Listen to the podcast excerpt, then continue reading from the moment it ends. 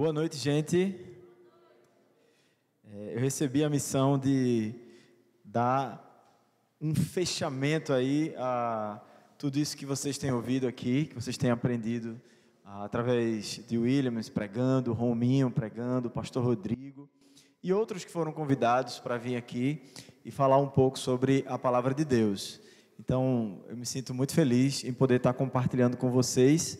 É, eu sei que vocês ouviram aqui sobre muita coisa boa, sobre a criação, sobre a queda, sobre o pecado, sobre a nossa redenção em Cristo Jesus na cruz e sobre o que é que tudo isso faz na nossa vida, sobre essa vida de santificação. Como é que eu vou me tornando mais parecido com Jesus na minha caminhada, independente da minha idade, independente ah, de que fase da vida eu estou vivendo, todos nós aqui, do mais novo ao mais velho que está aqui nesse lugar, que eu acho que sou eu, todos nós somos chamados a sermos parecidos com Jesus.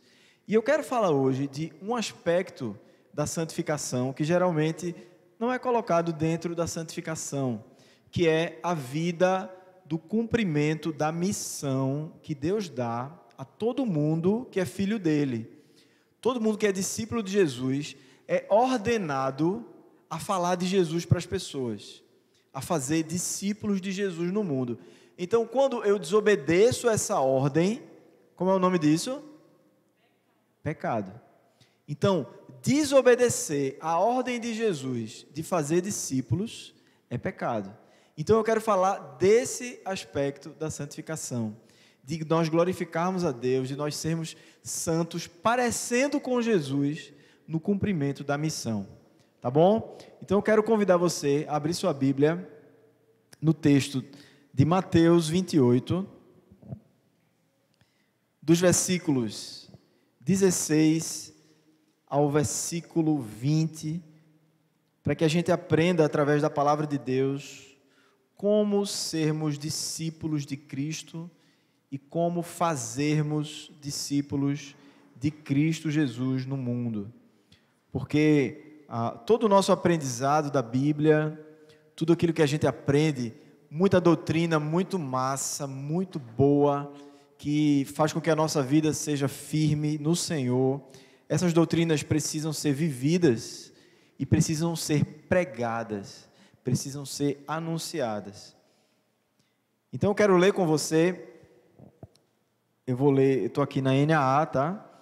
Eu vou ler um versículo, você lê o outro, e a gente vai alternando aqui a leitura até o versículo 20. Diz assim: Os onze discípulos partiram para a Galileia, para o monte que Jesus havia designado. E quando viram Jesus. Oh, são vocês agora, versículo 17.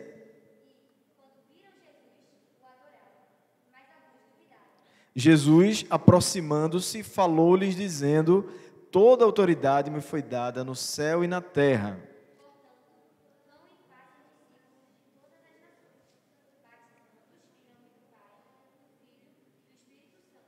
Ensinando-os a guardar todas as coisas que tenho ordenado a vocês. Todos juntos? E eis que estou com vocês todos os dias até o fim dos tempos. Amém? Vamos orar antes da gente continuar? Senhor Deus, que essa porção das Escrituras esteja ah, alcançando o nosso coração através do poder do Teu Espírito Santo, Pai. Que possamos entender que o Senhor Jesus é vivo, ressuscitado, poderoso, Rei dos céus e da terra, e nós somos Seus discípulos, Seus súditos, e temos uma ordem a obedecer nesse mundo. Ó Deus, fala conosco sobre isso nessa noite em nome de Jesus. Amém. Meus irmãos e minhas irmãs aqui presentes, o Senhor Jesus, ah, ele havia vivido uma vida aqui nesse mundo, como foi lido. Eu não combinei com Williams ah, para ele ler o texto de Filipenses, não. Mas o texto de Filipenses é o início daquilo que eu quero falar hoje aqui. O Senhor Jesus sempre foi rei sempre foi poderoso, sempre teve ah, o poder para criar todas as coisas e para sustentar todas as coisas que existem. Tudo que existe no mundo só existe pelo poder de Jesus. Jesus, nesse momento, está fazendo tudo acontecer. Está fazendo você estar vivo hoje aqui. Está fazendo cada célula do seu corpo funcionar. É o poder de Jesus. Jesus sempre foi rei. Mas houve um momento na história, depois que o ser humano caiu no pecado, em que Deus decidiu enviar Jesus para o mundo. E você conhece essa história. Jesus foi enviado ao mundo para se tornar homem como eu e como você. E ah, os estudiosos da Bíblia chamam esse momento onde Jesus sai dos céus e vem e encarna na terra, chama esse, esse momento de esvaziamento de Cristo. No grego seria a kenosis, essa palavrinha que muita gente gosta de falar, não é não, Williams? É o esvaziamento de Jesus. Ele se humilhou e se tornou homem. Quando ele se tornou homem aqui na terra, ele nasce ah, de Maria, ele vive, ele cresce como uma criança, ele se torna um pré-adolescente. Como pré-adolescente, ele vai ao templo, ele prioriza aprender ali e ensinar a palavra de Deus aos doutores. Ele é um, um filho que glorifica o nome de Deus. Ah, ele se torna jovem, até no momento que, depois dos seus 30 anos, ele assume o seu ministério, seu ministério público. Ele aparece revelando ao mundo que ele é de fato o Messias prometido, ele é aquele que veio para levar sobre si os nossos pecados, os pecados das pessoas daquela época, mas também os pecados das pessoas do passado que creram nele e das pessoas do futuro que ainda creriam nele. E ele passa a revelar isso. E para que isso ficasse bem claro, ele faz discípulos. Então, ele chama aqueles doze discípulos para seguir ele e ele ensinar o evangelho que estava desde o Gênesis e que estaria até o Apocalipse. Então, ele chama aqueles discípulos, ensina, vai ensinando com toda a paciência cada coisa a respeito dele, naquilo que a Bíblia ensinava desde o passado. E aí, a gente sabe que um daqueles discípulos, que era Judas, não era um discípulo legítimo, ele traz Jesus, Jesus é levado à morte e morte de cruz, para que se cumprisse toda a profecia ao seu respeito. Depois que Jesus morre, a imagem de Jesus para aqueles discípulos estava meio confusa. Eles não sabiam exatamente o que estava acontecendo, porque aquele que era poderoso, aquele que tinha mostrado poder na caminhada com aqueles discípulos, agora estava morto. Será que esse homem realmente era o filho de Deus? Porque agora ele está morto e a gente agora ficou meio que órfão. A gente não sabe para que lado ir, a gente está meio perdido aqui. O que é que a gente faz? Jesus se esvaziou, Jesus se humilhou. Em determinado momento, momento os seus discípulos ficaram confusos. Por isso, quando Jesus ressuscita, e você conhece essa história, o Senhor Jesus ele aparece aos seus discípulos. Ele vem mostrar aos seus discípulos que ele não era ah, um falso profeta, que ele não era alguém que veio ali ah, enganar aquele grupo de, de, discípulos, aquele grupo de seguidores que, estavam, que tinham caminhado com Jesus durante alguns anos. Ele se mostra agora ressuscitado, poderoso, alguém que há três dias atrás havia sido colocado numa sepultura. Ele aparece agora vivo e poderoso aos seus discípulos. Era importante que Jesus fizesse isso.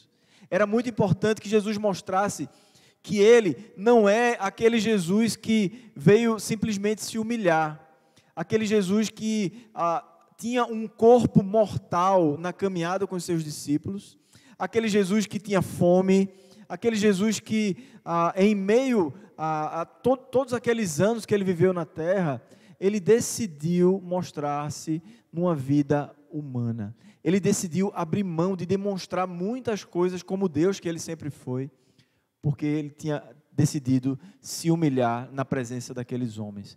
Jesus agora mostra que a partir desse momento ele vai se revelar como um rei ele agora vai se revelar como aquilo que ele sempre foi: o Deus poderoso, o Deus criador todas as coisas. E por que isso era necessário? Por que Jesus deveria fazer isso diante daqueles discípulos e dos outros discípulos também que seguiam Jesus naquela época? É porque Jesus, nesse momento, tinha uma missão a dar para todos eles. E eles não deveriam ter uma imagem de um Jesus fraco, de um Jesus que simplesmente se humilhou e morreu e ficou morto. Era necessário eles entenderem que o Rei Jesus é vivo e poderoso, e que ele governa não apenas ah, o planeta Terra, mas que ele governa ah, tanto o reino espiritual, todos os anjos, também o mundo do reino de trevas. Jesus está acima do reino de trevas. Jesus está acima de qualquer rei humano, de qualquer país que houvesse ali naquela época. Jesus veio mostrar que ele tem poder sobre todas as coisas, que tudo está abaixo do domínio dele. Mas por que Jesus ah, faz questão de demonstrar isso aqui nesse momento? O Senhor Jesus quer encorajar os seus discípulos a irem ao mundo evangelizar as pessoas. Eu e você não teríamos coragem de evangelizar o nosso amigo, de irmos, por exemplo, para um país onde há uma perseguição para quem fala de Jesus, no Oriente Médio, ou num país que abandonou, que um dia creu em Jesus e hoje não crê mais em Jesus, a gente ia ficar com medo a gente ia pensar assim, mas meu Deus, será que Jesus é real mesmo? Será que vale a pena eu entregar minha vida para fazer missões na África? Será que vale a pena eu entregar minha vida para fazer missões no meio dos índios? Será que vale a pena morrer pelo nome de Jesus? Porque eu não sei se esse Jesus é poderoso o suficiente. A gente ficaria com medo. Os discípulos ficariam com medo de cumprir a missão se Jesus não aparecesse ressuscitado e poderoso, dizendo: toda autoridade, versículo ah, 18: toda autoridade me foi dada no céu e na terra. Jesus está dizendo: olha, fiquem tranquilos, eu reino sobre todas as pessoas, eu reino sobre todos os países eu reino acima de, dos governadores. Eu reino acima do imperador de Roma. Toda autoridade me foi dada. Eu reino sobre os demônios. Eu reino, eu reino sobre tudo que você puder imaginar. Jesus está encorajando os seus discípulos à evangelização através do seu poder, através do seu reinado. Então, essa é a primeira lição que eu quero deixar para a gente aqui. Nós devemos ser encorajados, ter coragem de falar pra, de Jesus para os nossos amigos, porque Jesus é rei sobre o seu amigo, sobre a sua amiga. Jesus é rei ah, para governar você no momento em que você está evangelizando. Jesus tem o domínio de todas as coisas, então fique tranquilo. Obedeça esse rei. E por Jesus ser rei, ele não está pedindo que você evangelize. Por Jesus ser rei, ele está ordenando que você evangelize, que você faça discípulo de todas as nações. Vamos entender isso aqui na continuação do texto, no versículo 19. Portanto, ou seja, por eu ser o rei sobre todas as coisas, por eu ter poder sobre todas as coisas, Vão e façam discípulos de todas as nações. Então está aqui a primeira ordem. Se você quer ter uma vida que é semelhante à vida de Jesus, você deve se santificar diante de tudo aquilo que você ouviu aqui no, no casa, durante as vezes que vários pregadores pregaram aqui. Mas se você quer parecer com Jesus, ainda mais, vá ao mundo, vá às pessoas, porque foi isso que Jesus fez. Jesus deixou a sua glória e veio ao mundo. E a ordem de ir é dada a mim e a você também. Vão. Essa palavra, tem gente que vai dizer assim: ah, mas não é uma ordem é um particípio, é indo, mas a ordem é façam discípulos. Não.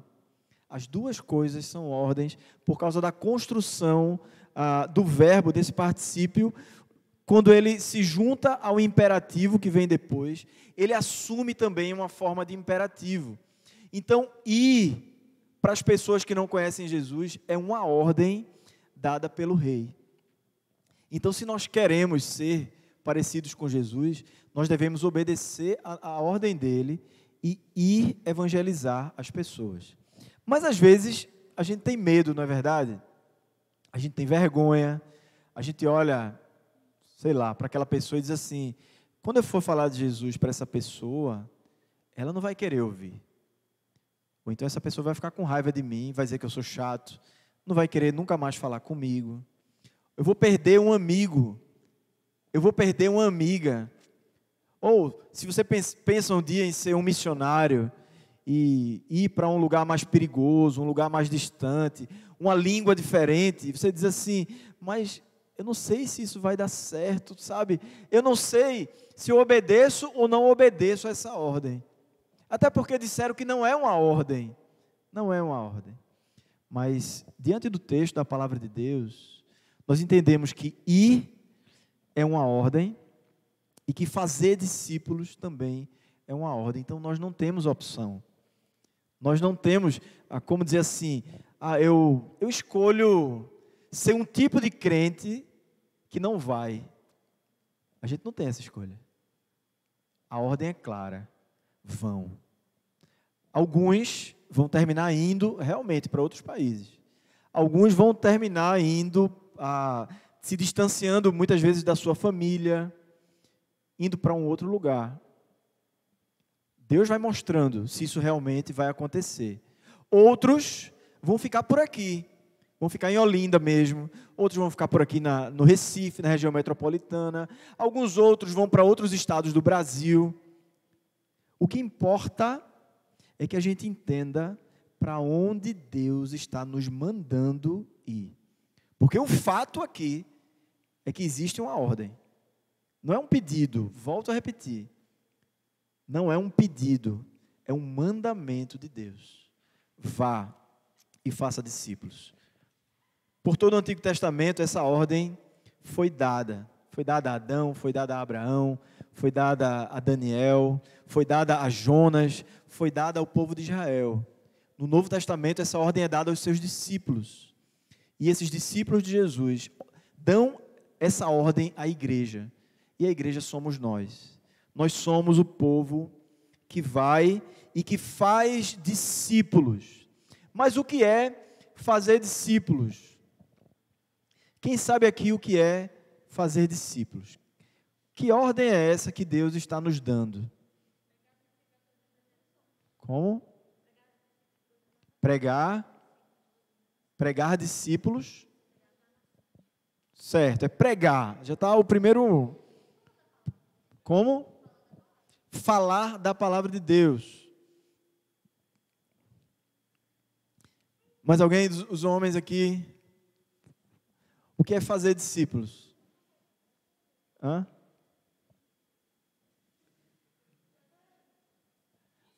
Três a zero para as meninas aqui já. fazer discípulos é pregar, é falar do evangelho de Deus, falar da palavra de Deus. Então, o primeiro passo do discipulado, presta atenção, é a evangelização. É falar da cruz de Cristo. Esse é o primeiro passo. Se refere a pessoas, primeiramente, se refere a pessoas que nunca ouviram falar de Deus. Se você for ver o texto paralelo a esse texto lá de Lucas, fala sobre pregar o arrependimento a todas as nações, ou seja, pregar para pessoas que ainda não se arrependeram, pessoas que ainda não conhecem Jesus. Esse é o primeiro passo do discipulado, evangelizar. Então vão, vão fazer o quê? Evangelizar pessoas de todas as nações. E a próxima coisa é exatamente essa: fazer discípulos de todas as nações. A gente falou aqui já sobre isso. A gente começa fazendo discípulos evangelizando pessoas na nossa casa, tá? No nosso bairro, ou voltando um pouco, de repente um irmão seu que não conhece Jesus, uma irmã, um parente, alguém da sua família ali, uma tia, um tio, um primo, uma prima, as pessoas que estão mais próximas da gente. Não é verdade? A gente tem a ordem dada por Jesus, que é o rei, que ordena que a gente vá e evangelize essas pessoas. Fale do arrependimento, fale que há perdão de pecados para as pessoas que se arrependem, que há salvação, que há vida eterna para as pessoas que se arrependem. Há uma caminhada com Cristo, há uma nova vida para as pessoas que se arrependem. Agora, não fica só na nossa família. A gente precisa olhar para o nosso prédio. Ou quem não mora em prédio, você precisa olhar para a sua rua. Hã? Fala aí, não, não entendi. Quem foi tu mesmo falou? A gente tem que olhar para o nosso bairro, a gente precisa olhar para a nossa escola. Lá onde você estuda, por exemplo. É um campo que você deve evangelizar. São pessoas que você deve evangelizar. Mas ele não está falando só disso aqui. O que é que ele diz aqui? Façam discípulos de todas as nações. Então, peraí. Eu não posso pensar só na minha casa, só na minha, no meu prédio, na minha rua. Não posso pensar só na minha escola, nem só no meu país. Eu preciso ter os olhos ó, no globo, em toda a terra. Jesus está dizendo aqui que, de alguma maneira, eu e você precisamos estar envolvidos com a missão global, com a missão no mundo todo.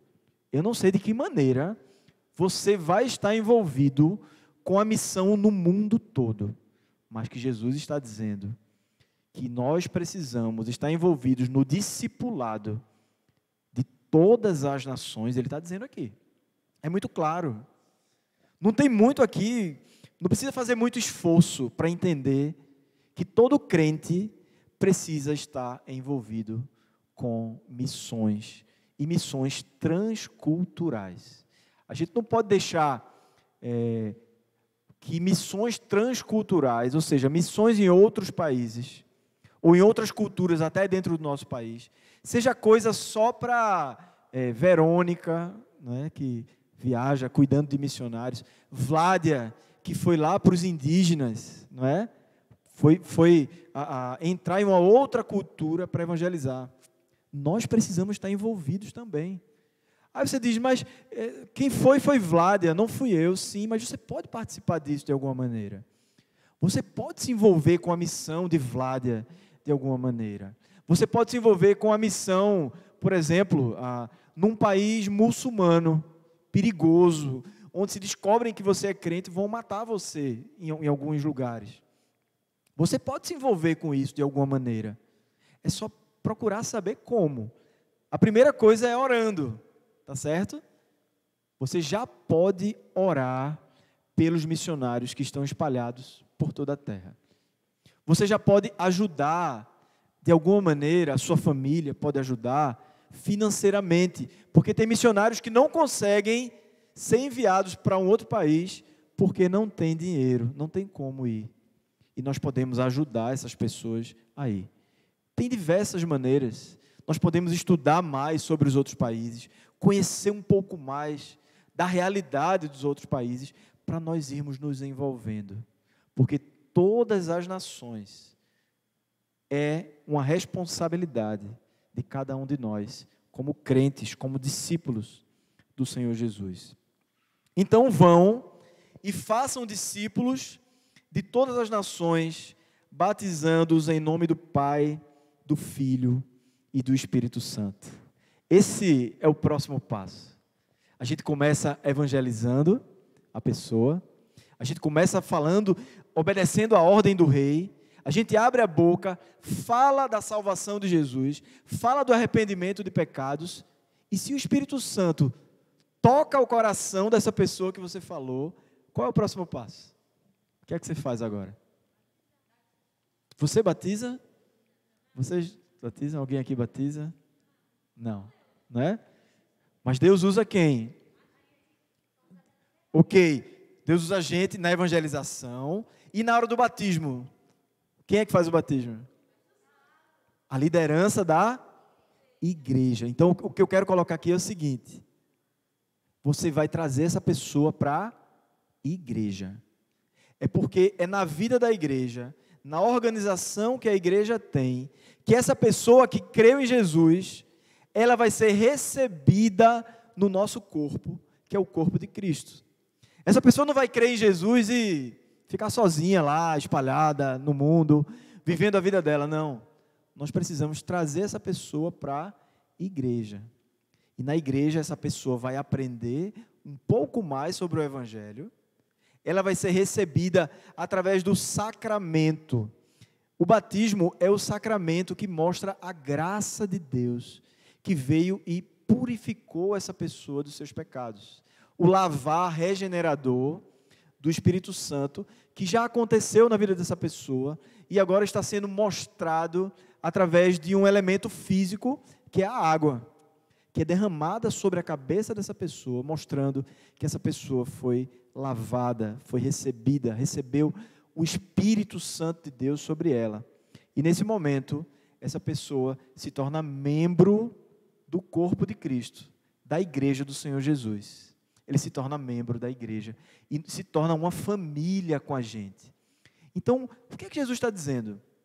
Vá ao mundo, evangelize as pessoas, as pessoas que creem, traga para a igreja, porque essa pessoa vai se tornar membro da sua família, da família de Cristo. Isso é muito lindo, isso é maravilhoso. Eu olho para vocês aqui e eu vejo essa família de Deus aqui, crescendo.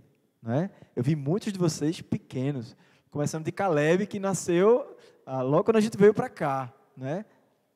Tá aqui, ó, Pedro, eu via Pedro e Caleb aprontando por aí. Né? Eu vi Rominho adolescente, com cabelo e tal.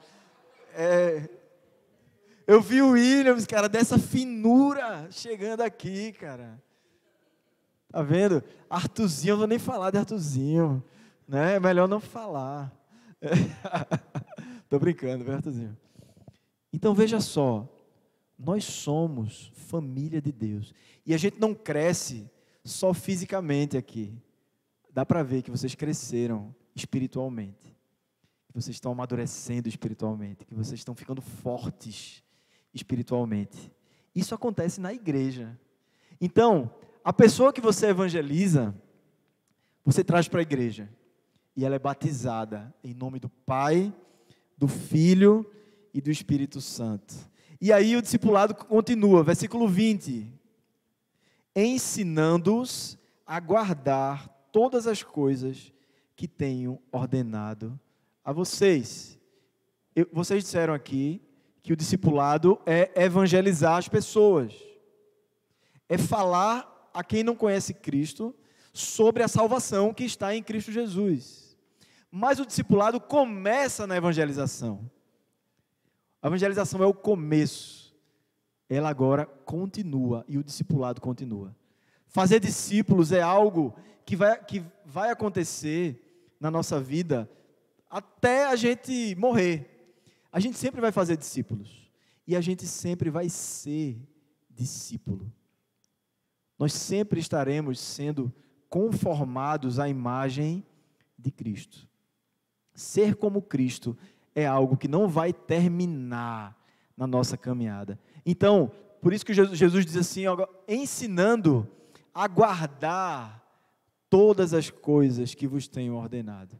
E aí você pode pensar, quais são todas as coisas que Jesus ensinou para os discípulos, para os doze?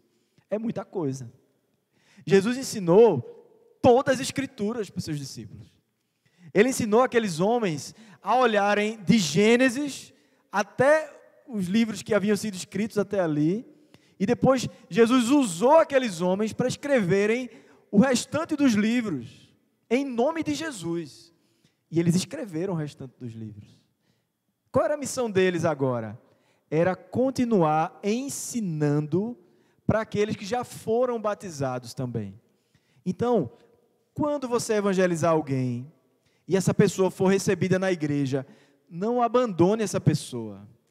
você precisa continuar ensinando essa pessoa a guardar todas as coisas que Jesus ordenou.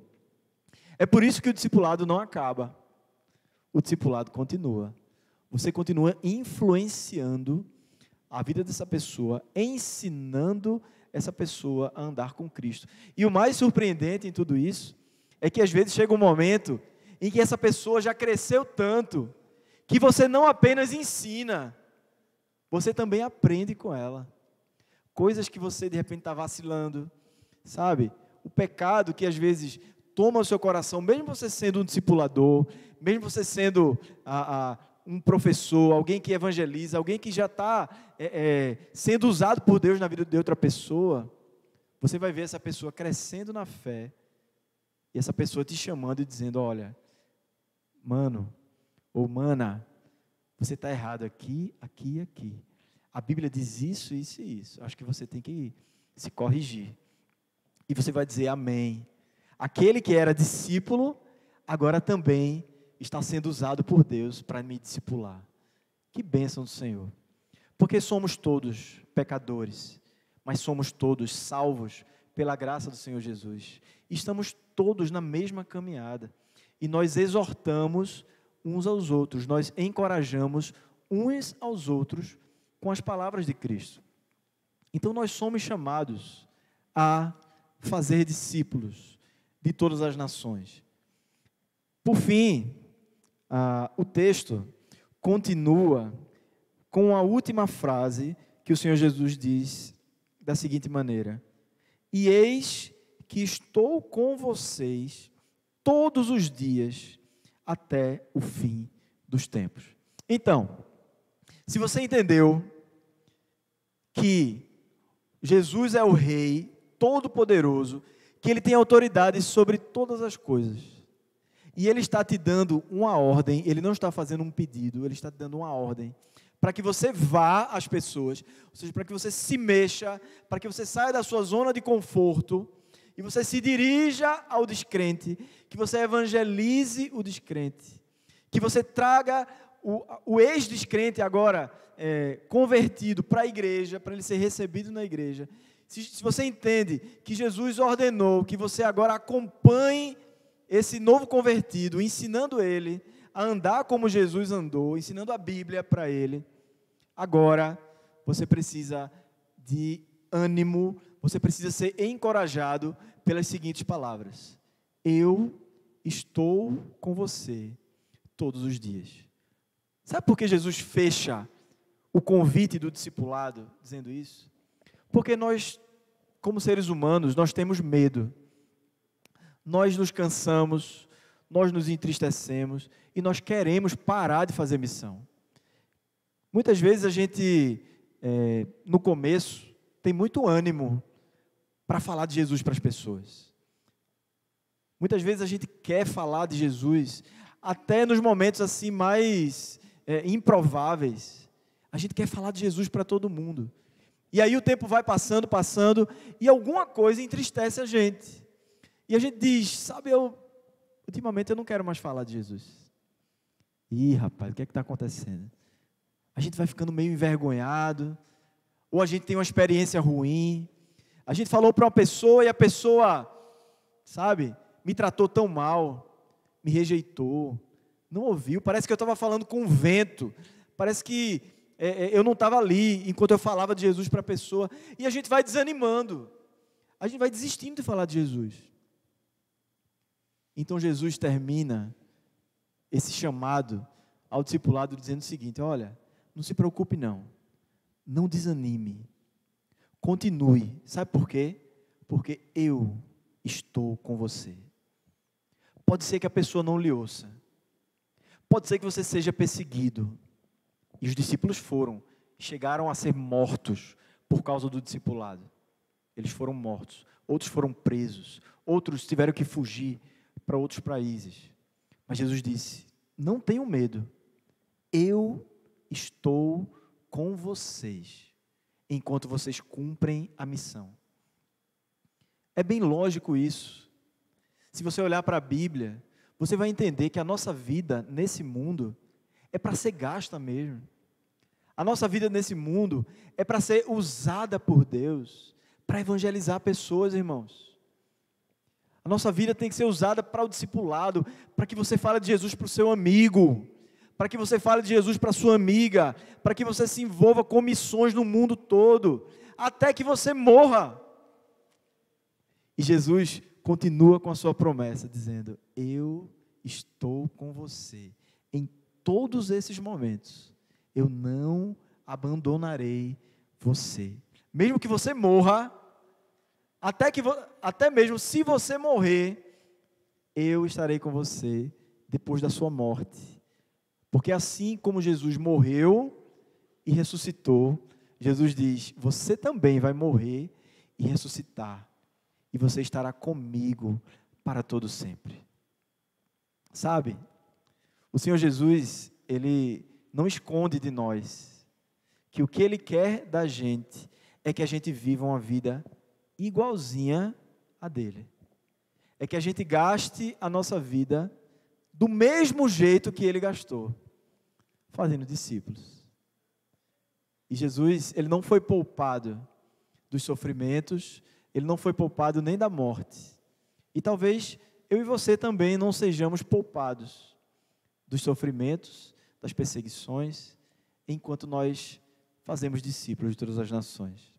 Mas o melhor de tudo não é se a gente vai viver ou se a gente vai morrer. O melhor de tudo é se Cristo está conosco em meio a qualquer situação que a gente passe. Esse é o melhor de tudo. Porque há muita gente que vive muito, mas vive uma vida triste. Há muita gente que vive muito, mas vive uma vida de pecado. Mesmo que a gente viva pouco, se a gente vive gastando a nossa vida para a glória de Deus, é uma vida que vale a pena. Então, eu encerro aqui aquilo que ah, Deus colocou no meu coração como complemento de tudo aquilo que vocês ouviram ah, sobre santificação, sobre a nova vida em Cristo. Dizendo que a nova vida em Cristo inclui sermos missionários do Senhor, sermos ah, discipuladores de pessoas em nome de Jesus. Se faltar esse ingrediente na sua vida de imitação de Cristo, está faltando um dos ingredientes principais na vida de santificação, que é o entregar-se para uma vida que glorifica a Deus. Então, Terminando aqui, eu quero saber se você tem alguma pergunta dentro desse assunto que foi falado aqui.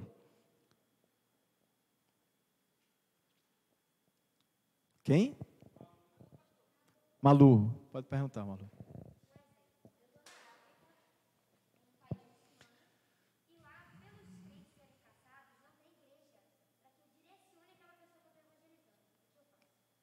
Olha, pergunta difícil, né? Não existe uma igreja física, de, é, de repente um missionário ainda recém-chegado naquele lugar, e é um lugar que tem perseguição, e essa pessoa se converteu. A primeira coisa que a gente tem que entender é que essa, essa pessoa já está ligada à igreja invisível, certo? A, a reunião dos crentes é, espalhados por toda a terra e até os crentes que já foram mortos. Essas pessoas já são corpo de Cristo. O que é que falta ali? Uma igreja local. Então, se essa pessoa não é um pastor, não é um oficial da igreja, não tem como ainda é, essa pessoa ser batizada, ok? Assim como o ladrão da cruz, Jesus poderia até ter batizado, é, é, mas não era. Jesus decidiu continuar a entrega da sua vida naquele momento. E o ladrão lá da cruz que se converteu, ele não foi batizado, tá certo? Então ele não foi recebido formalmente, nem recebeu o sacramento, mas ele, naquele momento que, ele se converteu, ele recebeu espiritualmente o Espírito Santo na vida dele. E ele se tornou membro do corpo de Cristo. Mas ele não fez parte de uma igreja local. Em situações assim, Malu, é, isso não, não muda a legitimidade da conversão e da salvação daquela pessoa. Entende? Agora, no momento em que for formada uma igreja ali naquele lugar, e que um oficial da igreja chega ali e aquela pessoa é batizada, ela faz, começa a fazer parte de um corpo, corpo de Cristo. Ah, enfim, eu não sei se se explica pelo menos mais ou menos, né, a questão. Mas é, essa é só uma das questões missionárias, porque quando a gente trata da realidade do missionário lá no campo, muitas outras questões vão, vão surgir, porque não existe uma igreja ainda ali. Então tem, ainda tem outras questões aí sobre igreja que, que a gente pode fazer né, nesse contexto. Rominho.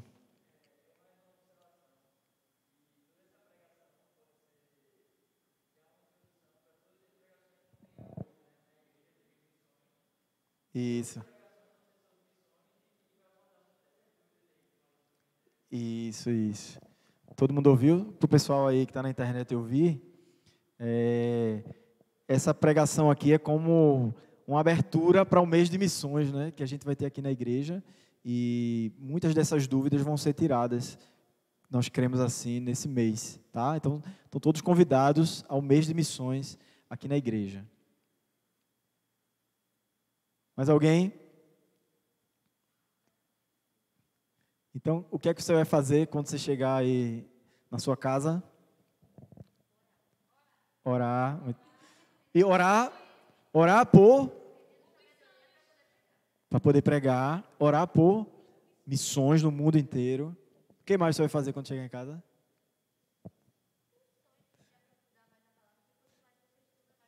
Estudar mais a palavra para pregar melhor a palavra. E quando você chegar na sua escola?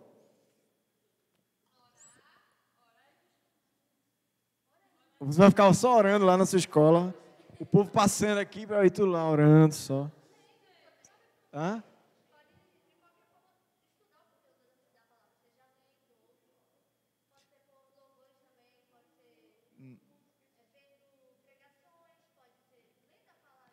Certo, mas você chegou na escola, você está na sua sala, tem um bocado de amiga, amigo.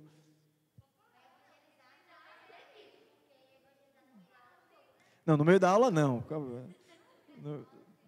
A não ser que o professor fale uma besteira, você levanta a mão e, professor, deixa eu dizer uma coisa aqui.